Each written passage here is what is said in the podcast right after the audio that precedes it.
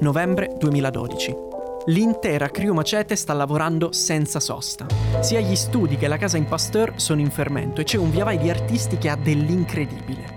Il secondo capitolo del mixtape è alle porte. Tutti stanno lavorando alle proprie strofe, raccolgono i beat, coordinano le 28 tracce del tape, spalmano sulla tracklist i 15 ospiti. Se a questo aggiungiamo che il primo MM e Det USB sono usciti da pochi mesi e che Nitro è appena entrato in macete e che Jack the Smoker è appena entrato in macete, beh, capiamo perché il 2012 cantato da Salmo in 1984 viene definito la svolta.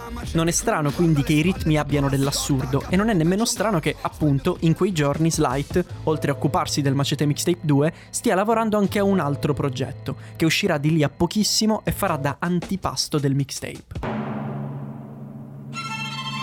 E proprio pochi giorni prima della release, Slight è in studio, ha le cuffie alle orecchie e sta mixando il progetto, concentratissimo per essere certo che tutto suoni nel modo giusto.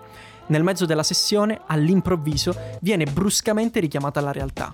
Qualcuno dietro di lui gli mette le mani sulle cuffie e letteralmente gliele tira via dalle orecchie. Un po' perplesso e un po' infastidito, Slight si volta e si ritrova davanti un ragazzino sbarbato che non aveva mai visto prima. New Era alla testa, piercing al sopracciglio. Proprio in quei giorni anche questo ragazzo sta pubblicando un progetto, il suo primo mixtape intitolato Destiny.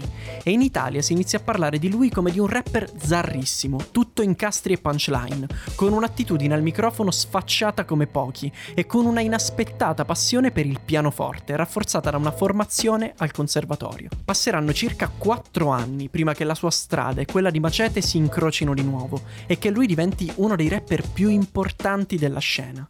Ma questo, intanto, è un primo incontro. Weslight, piacere, Lazza.